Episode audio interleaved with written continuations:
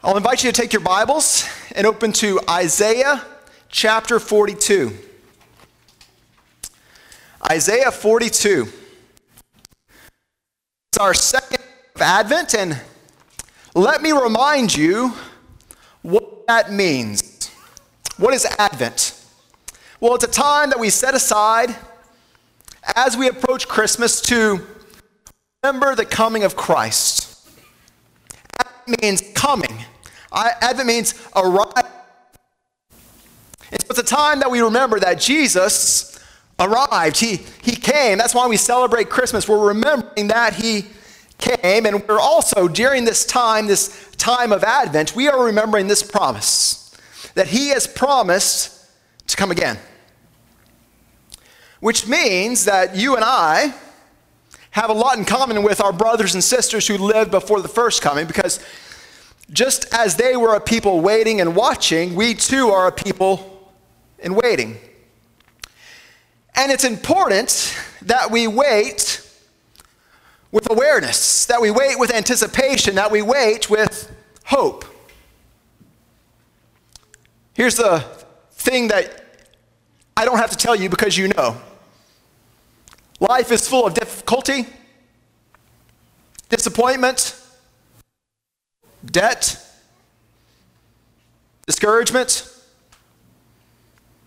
And yet, Advent's a time for us to remember Jesus has come, He is coming, salvation has come, it is coming. And my hope is those really theological sounding things, aren't they?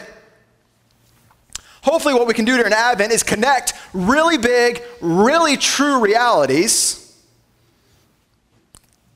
to what's going on in your life in December of 21. That's the to be a people who recognize hope and who can have lives that live consistent with what we know is coming and what we know who with consistent with who we know has come.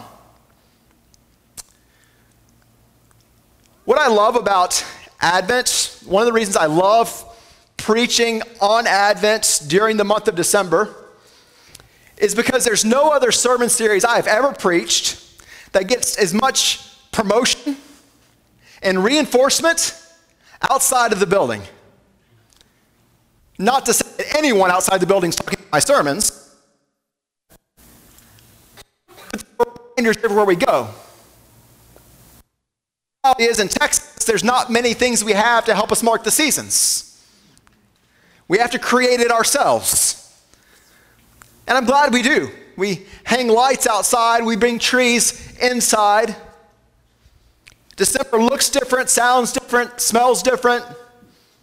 All around us, we have these reminders, even if it's 80 degrees outside, we have built that this is a different time of year.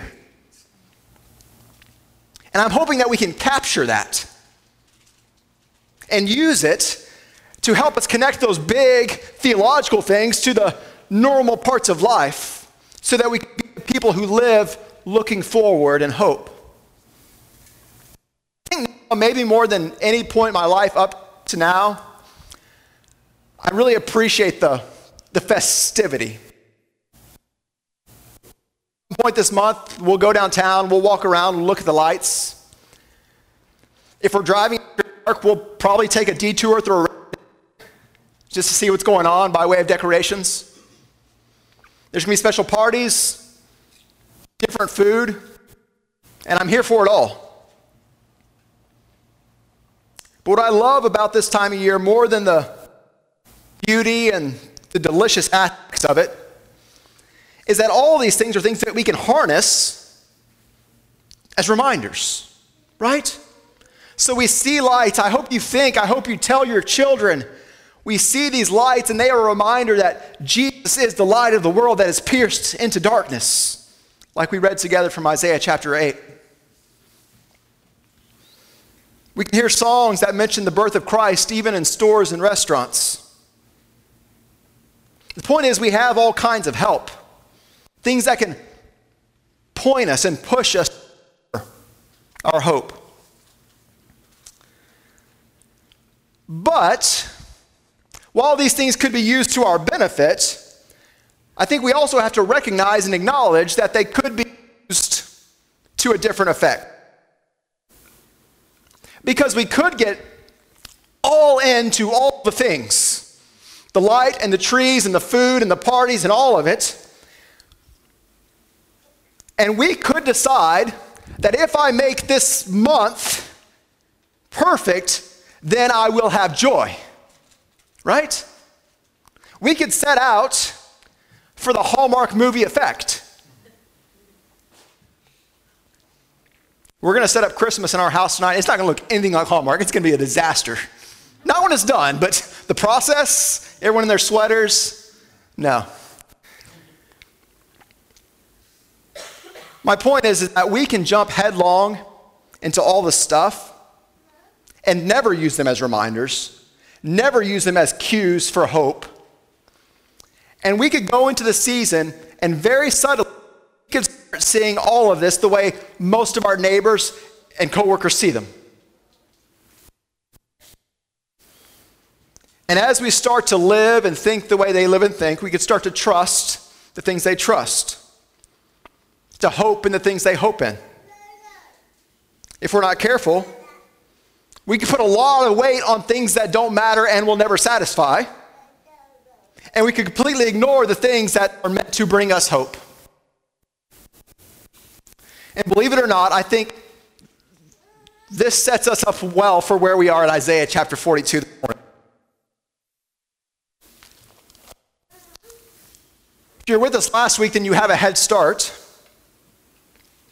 Isaiah is a book of prophecy. It's a man named Isaiah. He's announcing what God has told him is coming.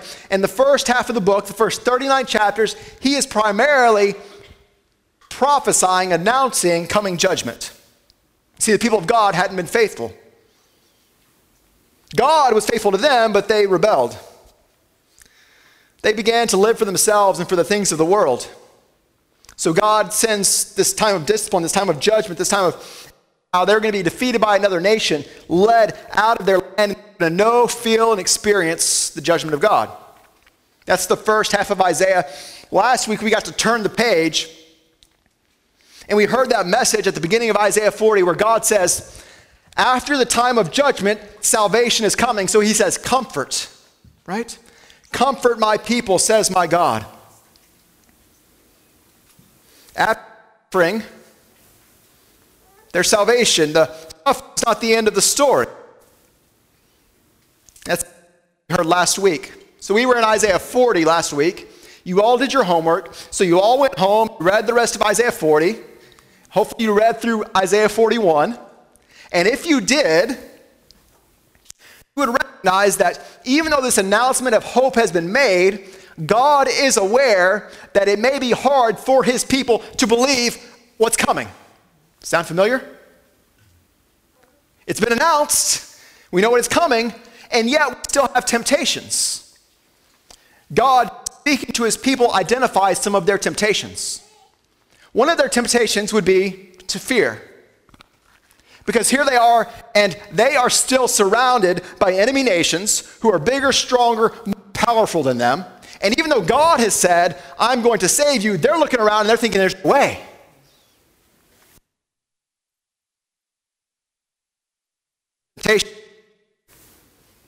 So God tells them in Isaiah 41, verse 8,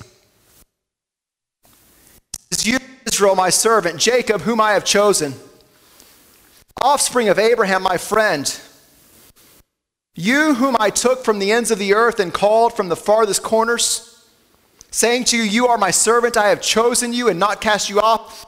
This, and he says it several times in Isaiah 41. He says, Fear not, I'm with you. Be not dismayed, for I am your God.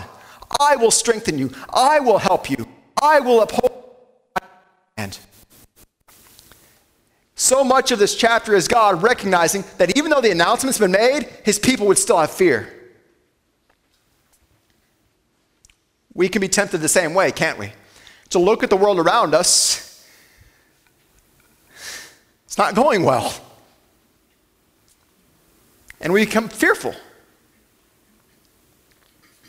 There's another God speaks to in chapter 41. The other temptation is not necessarily to fear the other nations, but to join with them and live as they live and trust as they trust and believe what they believe. God knew that his people were being tempted to worship the idols, to trust the idols of foreign nations. And so God them is charging them to see that idols can't do anything, can do all things. And so as we get to the end of chapter 41, and those of you who are with us on Wednesdays will appreciate this fully, I think. As we're moving through the end of chapter 41, we get these two verses each beginning with the word behold. And in both of these verses, these two behold verses, God is saying, Behold, idols can't satisfy, idols can't do anything. We see it, for example, there in, um, thought I marked it here. The end of the end of the chapter. He says, Behold, the idols are nothing right? We have this behold. What's he saying? One, I know you'll be tempted to fear, but fear not, I'm with you. Two, you may be tempted to trust the idols, to trust the gods, to trust the ideals of the world, but know that they're nothing they can never satisfy. After four, we get another announcement. Don't fear, them. Don't worship their gods. Instead, to the one whom I'm going to send. Instead of fearing the world and believing they're too strong, instead of trusting the gods of the world and believing they must be right, focus on the promise of God. And this is, again, what Advent is all about. It's us trusting that the promises of God are true, that He's greater than any fear we can create, He's greater than any hope that we could be tempted to trust. As we come out of 41 and move into 42, we have this announcement. It's an introduction to the one who's going to come and defend his people. So, Isaiah 42, verses 1 to 9. Hope you'll follow along as I read. Hear the word of God.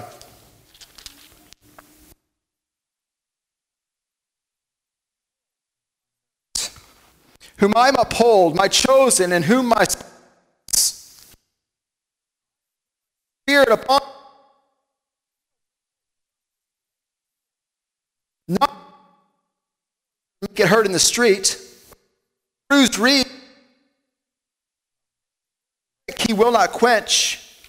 He will faithfully this will not till he establish justice in the earth coastlands wait for his law. Thus God heavens and stretched them out, who spread out, who gives breath to the people on it and the spirit to those who want He says, I am the Lord, I have called you in righteousness, I will take you by I will give you as a covenant for the people, a light for the nations, to open the eyes that are blind, to bring out the prisoners from the dungeon from the prison those who sit in darkness. I am the Lord, that is my name. My glory I give to no other, nor my praise to carved idols. Behold, the former things have come to pass, the new things I now declare. Before they spring forth, I tell you of them. The grass withers and the flower fades, but the word of our God will stand forever. So we have this announcement. And remember who it's for. These are a people who are struggling to trust God. These are a people who are unsure where to find hope. The nations around them seem more powerful and they're tempted to trust other gods. Here's where I had that verse written in my notes. The last verse of chapter 41 Behold, they are all a delusion. Their works are nothing. Their metal images are empty wind. You hear how 41 ends? Behold, they're nothing. Behold, there's no hope. Behold, there's no comfort. Behold, there's no salvation. And to you, church, I would want to say to whatever you're looking for this side of heaven, this side of Christ to satisfy you, behold, it's not going to work. It doesn't satisfy. It wasn't meant to. So we've had two beholds that told us what not to trust. And now we have a behold that says, Look over here. Behold, verse 1, my servant. Behold, what, what does that even mean? It means, Look, pay attention. I don't want you to miss this. God is saying, I want you to see my servant. It's an announcement of someone who's coming. Don't miss hope, don't miss salvation. So the question is who's the servant? Behold, my servant. And here we are reading our Bibles, and we have to answer the question. And you already have a really good guess, don't you? Because it's Advent and we're, it's the Bible and it's church. And I want to tell you, you're right. This is an announcement about Jesus. I also want to acknowledge, for those of you who want to go and have fun with this, it's not as easy as we may initially think. Because there's lots of other places in, in Isaiah, we just read it in Isaiah 41, where he calls Israel the nation, my servant. He refers to David as his servant, Saul as his servant. Over and over in the scriptures, God talks about godly men or his nation as my servant. But I won't take you through the whole argument, but simply tell you, you are right if you've come to this passage and assume this is Jesus. It is. He actually claims it for himself in the New Testament.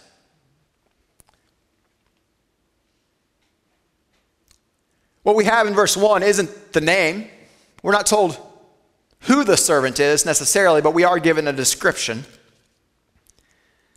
What's clear is that the servant is strengthened, chosen, loved, and equipped by God. You see all that in verse 1? Behold, my servant, who I uphold, who I've chosen, and whom my soul delights, I have put my spirit upon him. So, what we see is that God has this servant, and he's strengthening him, he's giving him a spirit, he's set him apart, he's chosen him, and he loves him. And I think we can make a pretty good argument just from that verse that this is, in fact, Jesus, because there's so much overlap between how God speaks of this servant and how God speaks of Jesus on the day of his baptism. Do you remember that, that day? Jesus comes to John the Baptist and says, I want you to baptize me, but John says, Not a chance. There's some back and forth, and eventually Jesus is in the water. We read this in Matthew chapter 3. When Jesus was baptized, immediately he went up from the water, and behold, the heavens were opened to him. And he saw the Spirit of God descending like a dove and coming to rest on him. And a voice from heaven said, This is my beloved Son, in whom I am well pleased. And if you read from the Septuagint, the Greek version of the Old Testament, it's the exact same phrase in Isaiah 42 1, in whom my soul delights and with whom I'm well pleased. This one whom God loves, on whom his spirit has been set. Jesus is the fulfillment. Jesus is the servant. And God says, Behold, look at him, he's coming.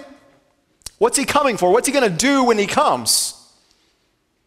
The end of verse 1 He will bring forth justice to the nations. Nation of Israel, living in exile. God says you're looking to the nations and you're afraid and you're looking to their gods and trying to trust them. You don't know where to look. And I'm telling you, look to my servant, my chosen one. He's coming. He will bring justice. And think about what that must sound like to a people who've been living in exile. Being ruled over by other nations, feeling neglected and forgotten. How is it that the people who are against God are prospering while the people of God are suffering? And yet God announces that there is someone coming who will bring justice. And justice is an okay translation. But it's also a word who, for us, in the US in December of 2021 have a lot of baggage around that word justice. So it's important for us to dig a little deeper. Maybe you would think about it like this that the servant is coming to proclaim and uphold what is true and right. The world is marked by things that aren't consistent with the rightness of God.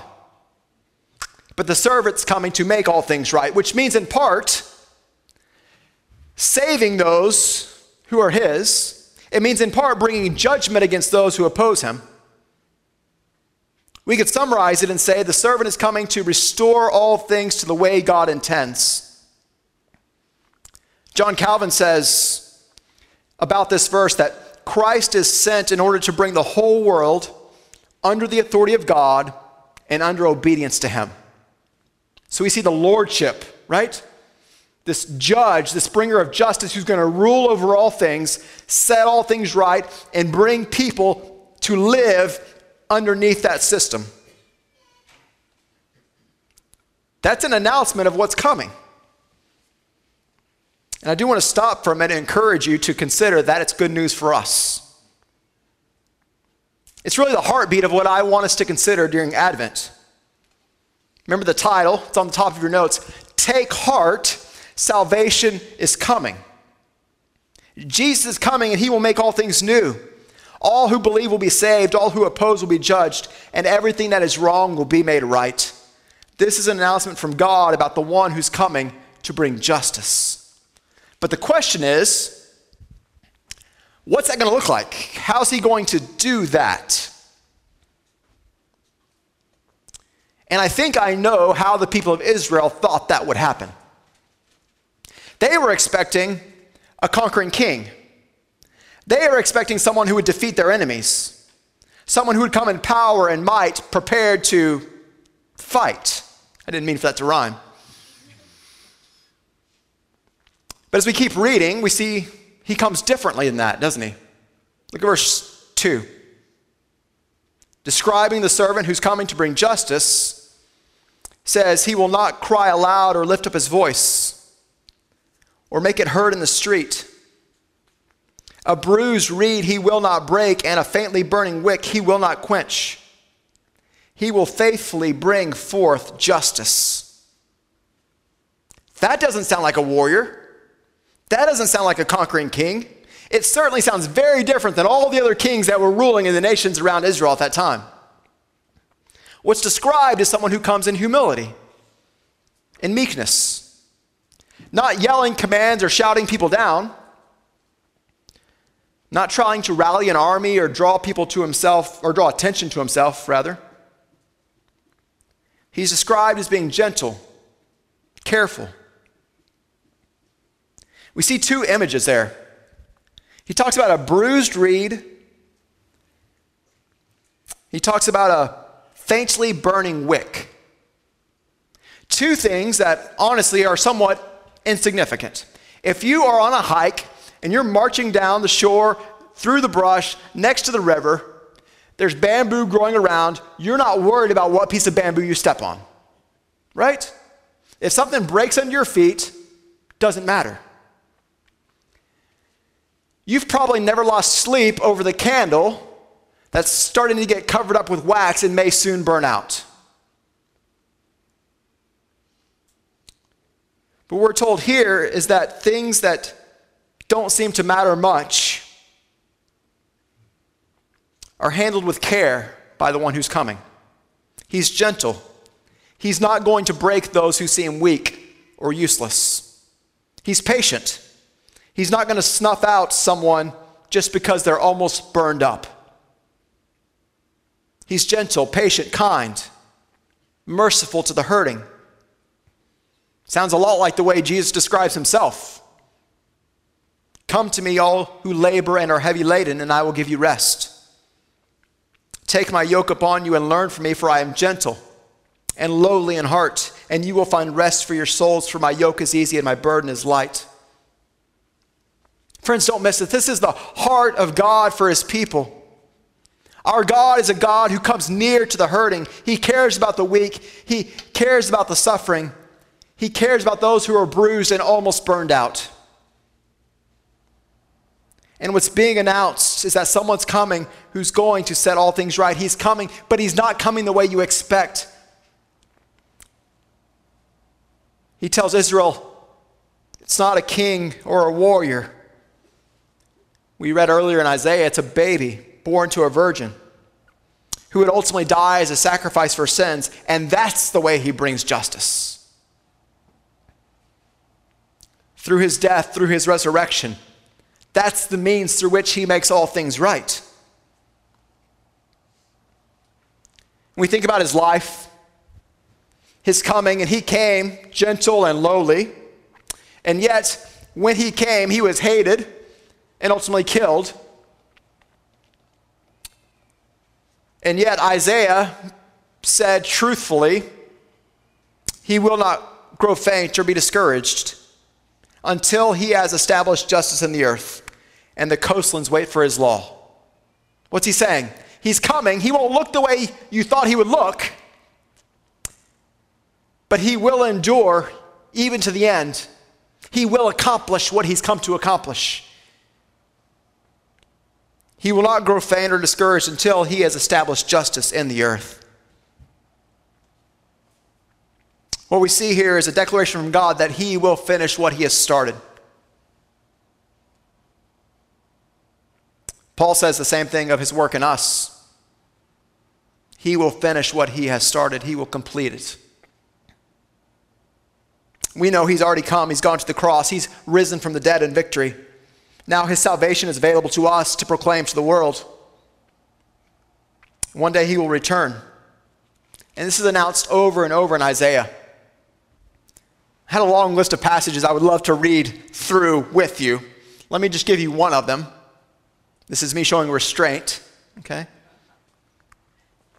Isaiah 51, verse 4. Give attention to me, my people. Give ear to me, my nation. For a law will go out from me, and I will set my justice for a light to the peoples. My righteousness draws near, my salvation has gone out, my arms will judge the peoples. The coastlands hope for me, and for my arm they wait. Lift up your eyes to the heavens. Look at the earth beneath, for the heavens vanish like a smoke, the earth will wear out like a garment. See the temporary nature of everything we see. Those who dwell in it will die in like manner, but my salvation will be forever. My righteousness will never be dismayed. God's made promises, God keeps promises. There's hope. And we know when we get to the end of the scriptures, John describes it. Revelation 21, he says, I heard a loud voice from the throne saying, Behold, the dwelling place of God is with man he will dwell with them, and they will be his people, and God himself will be with them as their God. And he will wipe away every tear from their eyes. Death shall be no more, neither shall there be mourning, no crying, no pain anymore. The former things have passed away. And he who is seated on the throne says, Behold. That word keeps coming up, doesn't it? Behold, I'm making all things new. He said, Write this down, for these words are trustworthy and they're true. He said to me, It is done. I am the Alpha and Omega, the beginning and the end. To the thirsty, I will give from the spring of water of life without payment. What's Advent? It's a time for us to take really big theological things about what's happened and what's happening and try to believe them. And I know you can read Isaiah and you can read Revelation and think that seems so far away from me right now. But, church, this is what we've been ho- given to hold on to. To know that our suffering today will not last forever. We read from Romans 8 with creation we groan, waiting for redemption. It's coming. Until then, we can rest in Him. I know some of you are struggling today with heavy things. And this year has been hard and unpredictable. It's December and it's supposed to be the most wonderful time of the year. And for you, the idea of selling, celebrating Christmas seems like salt in an open wound. Because your work is hard. There's dysfunction in your family, your health is failing. You have this constant sense of despair. Christmas doesn't seem right this year, perhaps, for you. I want you to know, friend, God has not forgotten you. His plan has never stopped. His promises are still true. And I think God wants us to use this Advent season to recognize that He is working all things together for the good of those who love Him, who are called according to His purpose. He is. Even if it doesn't feel like it.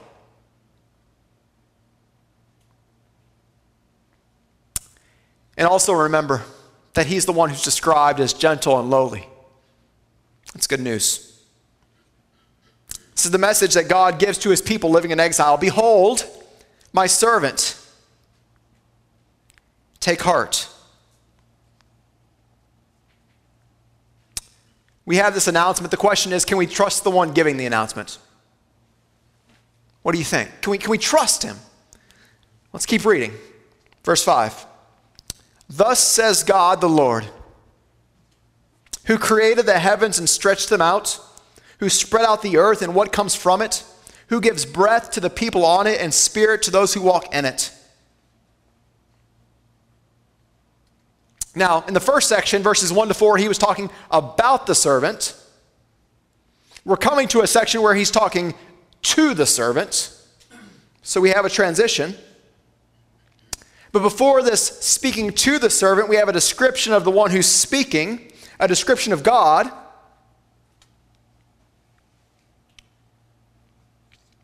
telling us about his greatness. If you're with us two weeks ago, I made the comment, and I'll, I'll say it again. I'm more and more convinced now than ever that part of the reason that we struggle with doubt and fear, part of the reason we struggle with discontentment and lack of joy, so many of the things that we struggle with all find their roots in the fact that we don't truly recognize who God is or his greatness which means we don't believe fully the things he says. We don't trust him like we should. We don't truly think that his commands are good for us. What we have here is a description of the greatness of God. We're told there in verse 5 that he created all things. He stretches out the sky like a piece of fabric. He spreads out the earth like a blanket being spread out. Everything that comes from the earth, he made and sustains. And not only that, but he made us and he sustains us. And if you're wondering if you can trust him, that's a pretty good resume.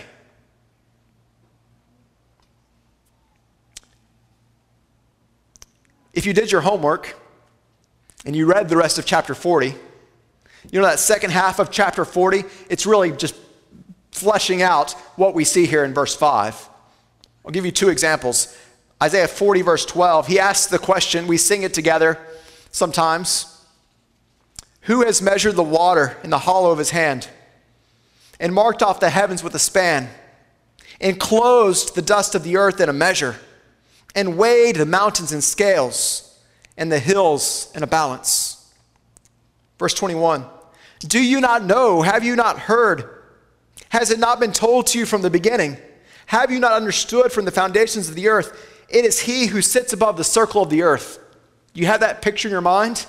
He's sitting above the circle of the earth. The inhabitants of the earth are like grasshoppers. He stretches out the heaven like a curtain and spreads them like a tent to dwell in. Just a few verses that push us to see the greatness of God. And this is the one who's spoken, the one who sent his servant and who is now speaking to his servant. He says this to the servant in verse 6 I am the Lord. I have called you in righteousness. I will take you by the hand and keep you. I will give you as a covenant for the people, a light for the nations. At this point, it's like we've been brought into a private room and we are hearing a private conversation. The Father speaking to the Son and outlining his mission. On your notes, if you're following along, we see the source of the mission. The source of the mission is God. He's saying, I am the Lord, the, the God of Abraham, Isaac, and Jacob. This is the one who's speaking, who's sending the servant on this mission. and he's sending him in righteousness. We see the, the rightness of the mission, which speaks both of God's motives are right. The mission itself is right and will happen in rightness. He's sending the Son to accomplish what is good and just. And he's not sending him alone. He says, I will take you by the hand and I will keep you. So we see the protection of the Father over the Son. Then we come to probably the most important part of the verse and the passage the promise of the mission. He says to the Son, the servant, I will give you as a covenant, as a light. God tells the servant that his sending is a fulfillment of a promise. If you know your Bible, you know covenants are a big deal. Our God is a God of covenants, promises. He's made covenants with his people, and he always keeps his promises. What we see here is the servant is called the covenant. I'm giving you as a covenant. Or we could perhaps say as the fulfillment of the covenant, but he does say, I'm giving you as the covenant. God has made a promise of coming salvation, and now he tells the servant, You are that promise. You're the one who will bring the promise to fruition. I'm sending you as the promise and as the fulfillment of the promise. You are the promise I made to my people. And so he sends him. Does that sound funny to you? That Jesus is the promise? And yet, I think it sounds a lot like the way Jesus often describes himself. Remember, Jesus said, I am the way, I am the truth, I am the life. No one comes to the Father except through me. In another place, he says, I am the resurrection. I am the life. Whoever believes in me, though he die, yet shall he live. And everyone who lives and believes in me shall never die.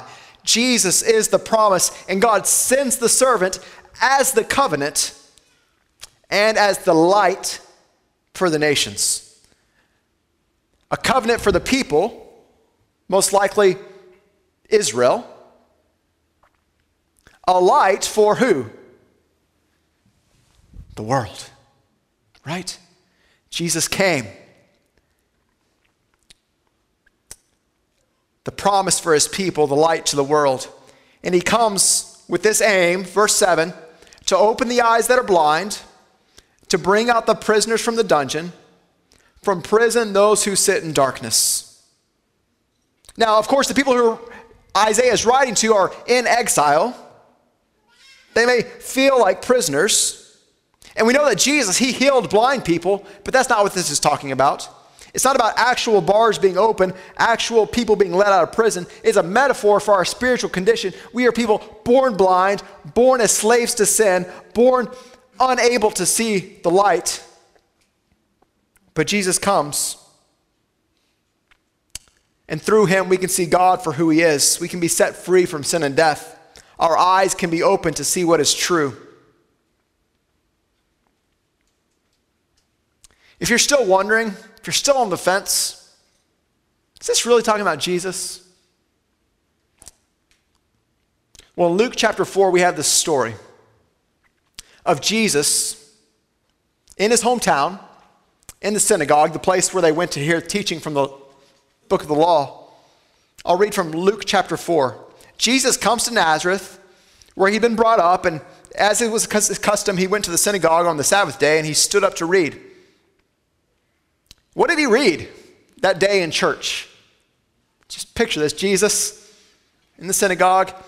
He's reading for the church, just like David read for us earlier. He unrolled the scroll and he found this place where it was written The Spirit of the Lord is upon me, because he has anointed me to proclaim good news to the poor. He has sent me to proclaim liberty to the captives and recovering of sight to the blind, and set at liberty those who are oppressed to proclaim the year of the Lord's favor. Then he rolls up the scroll, he gives it back to the attendant, and he sits down. And the eyes of all the synagogue are fixed on him, and he began to say to them, Today, this scripture has been fulfilled in your hearing. See what happens there? Now, there's several passages he quotes. He quotes Isaiah 61. He also quotes from Isaiah 42. And then he says, by the way, it's me. Jesus says Isaiah was about me. Which means, let me connect the dots. Why, why go there right now? What I want you to hear is Isaiah proclaimed the promise of God. Generations later, Jesus came and said, It's me. He fulfilled those promises. Here's the point God keeps his promises. And when Jesus left, he said, I'm coming again. God always keeps his promises. He's coming again. Advent is about us remembering that he came and that he is coming. And I want to convince you, I've got two more weeks after this one to convince you. This matters for you today. It really does. If you're here this morning and you've never repented of your sins and trusted in Jesus, this really matters. Because he is coming again. And when he comes, he's going to save all those who are his. And we get to be a part of that kingdom where all things are made new. When he comes, all those who haven't repented or believed, they have a different eternity, an eternity marked by judgment. So if you're here and you're in Christ, I'm trying to convince you this is good news that should change the way you're living today. If you're here and you've never repented and you've never believed, I want you to know this really matters and it will impact whether or not this is actually hope for you or if this is a warning. I think I'm primarily talking to followers of Christ. And so to you, I want to say this is great hope. When we started, I told you that the people in the days of Isaiah had two temptations. One was to fear the world around them, to think they were too strong. The second was to trust and to live as the world around them, to believe they were right and should be trusted. God makes the case you don't have to fear the world around you. I am greater than the world. And you must not trust the ways of the world. Trust me. And what we see in verse 8 is another connection to chapter 41. And it's the reason why I believe the, the main thrust of this passage isn't just the announcement, but it's a plea to the people of God to trust Him. God says in verse 8, I am the Lord, that is my name. My glory I give to no other, nor my praise to carved idols. We have these chapter breaks in our Bible, it all goes together.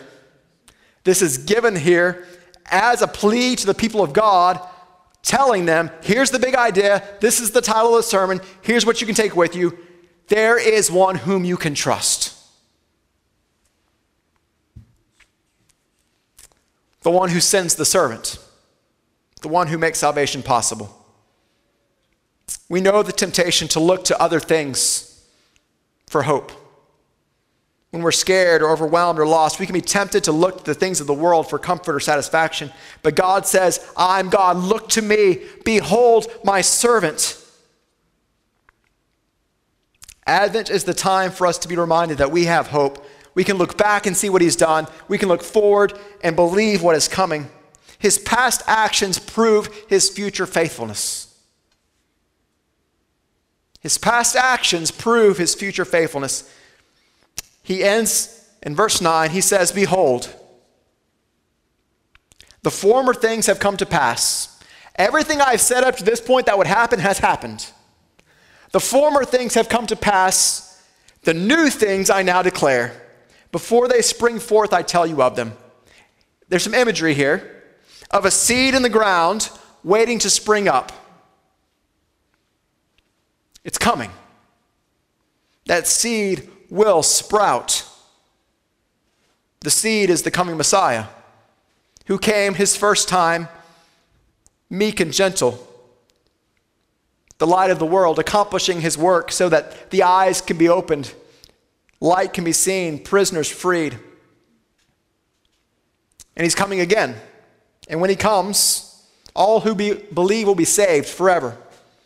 All who don't believe will be judged forever and all that's wrong will be made right forever. This isn't new for most of you. But I hope you'll accept the challenge to believe not only that it's true, but that it matters. It matters. And perhaps this week, when you feel overwhelmed, you could say in your mind, Behold, the servant of the Lord. And that would be a reminder God can be trusted. God keeps his promises. There is a plan, he's working out his plan. This is good news, and the reason I know it's good news is because the next verses are songs of praise. Verse 10, and we'll end here. If you keep reading, here's your homework. Read the rest of 42. I'll give you part of it. Sing to the Lord a new song, his praise from the end of the earth. You who go down to the sea and all that fills it, the coastlands and their inhabitants. He's talking about the whole world. The desert, its cities lift up their voice, villages that Kedar inhabits. The habitat, inhabitants of Sela sing for joy. Let them shout from the top of mountains. Let them give glory to the Lord and declare his praise to the coastlands, his praise to the end of the world, because the servant is coming. Take heart. He's coming.